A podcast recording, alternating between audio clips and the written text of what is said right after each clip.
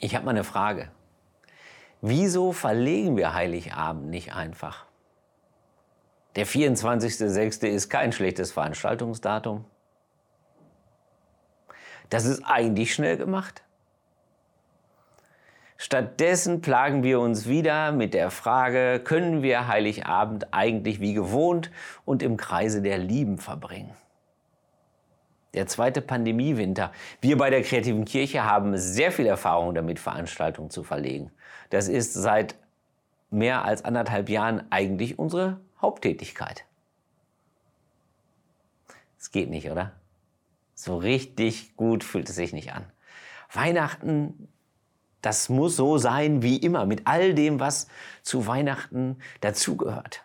Ich weiß nicht, welche Familientradition du so hast. Manche haben die Gurke im Weihnachtsbaum. Wer sie als erster findet, darf als erster die Geschenke auspacken oder das immer gleiche essen. Oder auch eine Deko, die vielleicht geschmacksmäßig ein bisschen fragwürdig ist, aber irgendwie dazugehört. Weihnachten ist das Fest der Erinnerung eigentlich, der Verlässlichkeit. Denn das ist das, was die Welt erst so richtig heil macht an Weihnachten. Es gibt natürlich auch Leute, die haben keine Lust drauf. Das sind die Weihnachtsmuffel. Es gibt bei jedem Trend immer Leute, die nicht mitmachen. Zu jeder Feier, bei jeder Feier gibt es immer Leute, die nicht hinkommen wollen, das ist klar. Aber es gibt eben auch diejenigen, die sagen, nein, auf Weihnachten kann ich dieses Jahr verzichten. Und wenn man diesen Zusatz hört, dieses Jahr, dann sind das in den allermeisten Fällen Leute, die gerade eine Erschütterung erlebt haben wo sich das Leben eben auf den Kopf gestellt hat.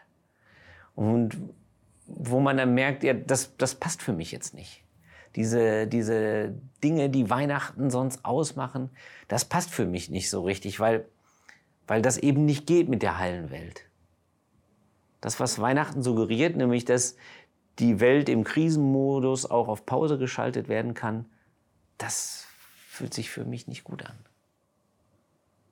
Das kriege ich dieses Jahr nicht hin. Es ist sogar so, wenn man erstmal so weit ist, dann kann der Glanz des Weihnachtsbaums sogar erst die Probleme und die Konflikte ins rechte Licht rücken. Die Probleme werden dann erst sichtbar, deswegen gibt es an Weihnachten auch so viel Familienstreitigkeiten das, was eigentlich verborgen sein soll, kommt dann erst richtig zur Geltung.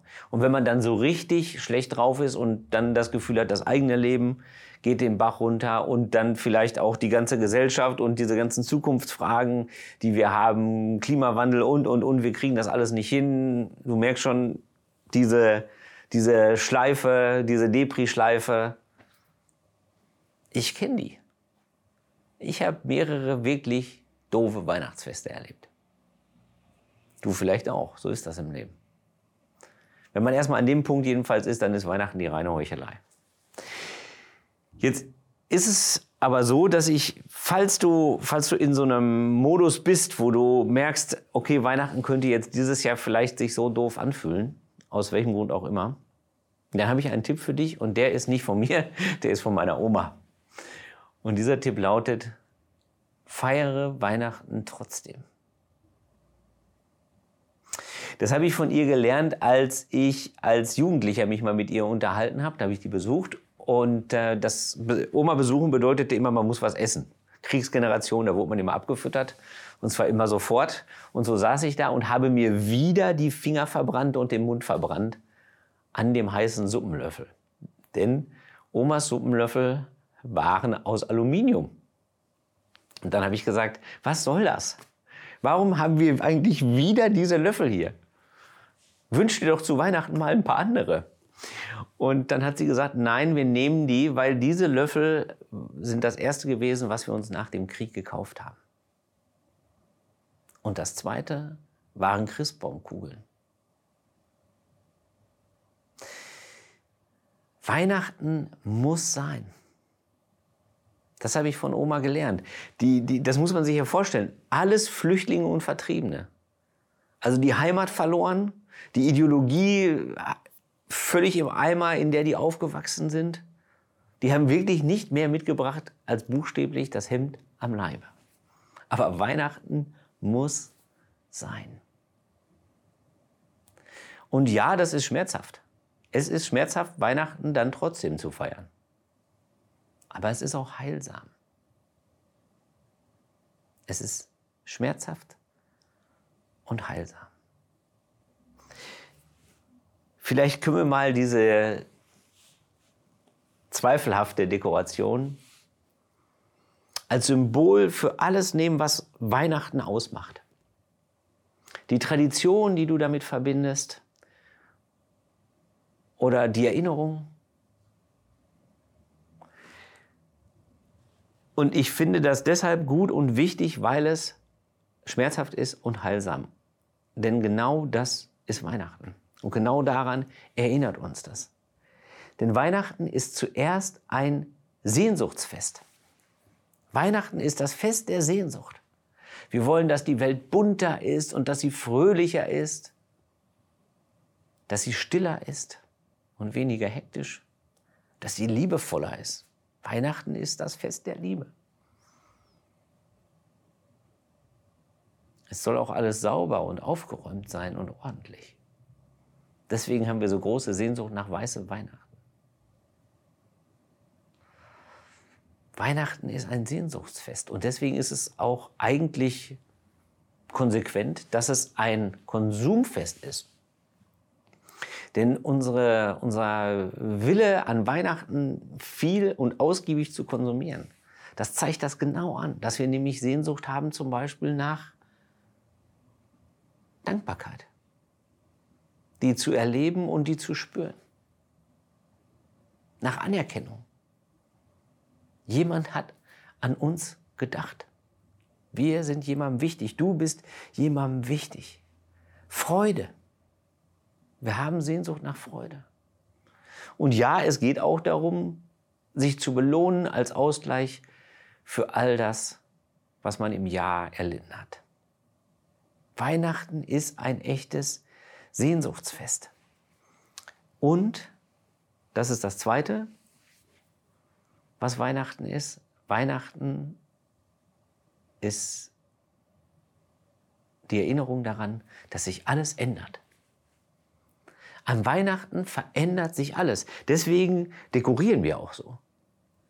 Weil Weihnachten soll unbedingt anders aussehen als alle anderen Tage. Weihnachten soll unbedingt anders sein als alle anderen Tage. Weil, wir sagen in der Kirche, mit der Geburt Jesu bricht eine andere Zeit an. Aber warum eigentlich? Warum bricht eine andere Zeit an? Ja, weil Gott in die Welt gekommen ist. Ja, natürlich. Aber warum bricht er mit einer anderen Zeit an? Ja, weil Gott die Welt heile macht. Ja, liebe Kirche, das stimmt. Aber warum eigentlich? Warum eigentlich? Weil Weihnachten etwas wirklich Großes passiert ist. Etwas wirklich Großes. In der heiligen Nacht ist der Erste geboren worden dem der Tod nichts mehr anhaben kann. Das feiern wir. Weihnachten ist der Anfang vom Ende des Todes. Und deswegen ist es auch tatsächlich richtig, dass die heilige Nacht, das erste Weihnachtsfest, der Beginn einer neuen Zeitrechnung ist weil für uns tatsächlich eine neue Zeit begonnen hat. Deswegen ist es auch richtig, dass wir Geschenke bekommen. Denn in gewisser Weise feiern wir unseren Geburtstag. Wir feiern den Beginn einer Welt, die, der, die, die, die den Erschütterungen des Lebens etwas wirklich Gutes entgegenzusetzen hat, nämlich die Hoffnung auf ewiges Leben. Und ja, wir haben noch Angst vor den Erschütterungen des Lebens. Aber wir müssen ihn seitdem nicht mehr alleine begegnen. Deswegen ist Weihnachten überhaupt gar nicht so harmlos, wie es scheint. Der Allmächtige kommt, um zu erschüttern, was uns erschüttert. Und er kommt nur deshalb so harmlos und in der Krippe, weil er es will. Und er kommt nur deshalb in Frieden, weil er es will und nicht, weil er nicht anders kann.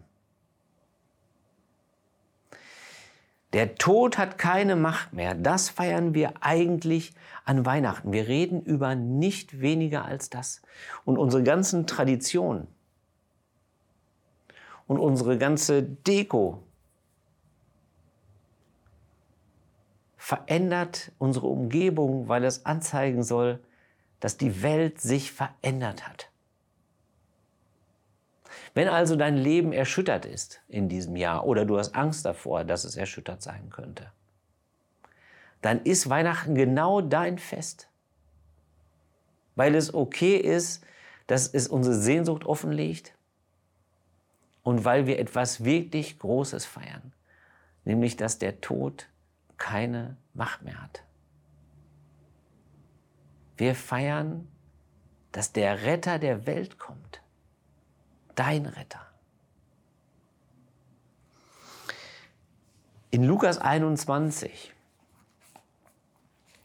da heißt es, die Menschen werden vor Angst vergehen. Sie warten auf die Ereignisse, die über die ganze Welt hereinbrechen werden. Denn sogar die Mächte des Himmels werden erschüttert werden. Dann werden alle es sehen der Menschensohn kommt auf einer Wolke mit großer Macht und Herrlichkeit. Aber ihr sollt euch aufrichten und euren Kopf heben, wenn das alles beginnt. Eure Erlösung kommt bald. Bald ist Weihnachten. Und das verändert alles. Amen.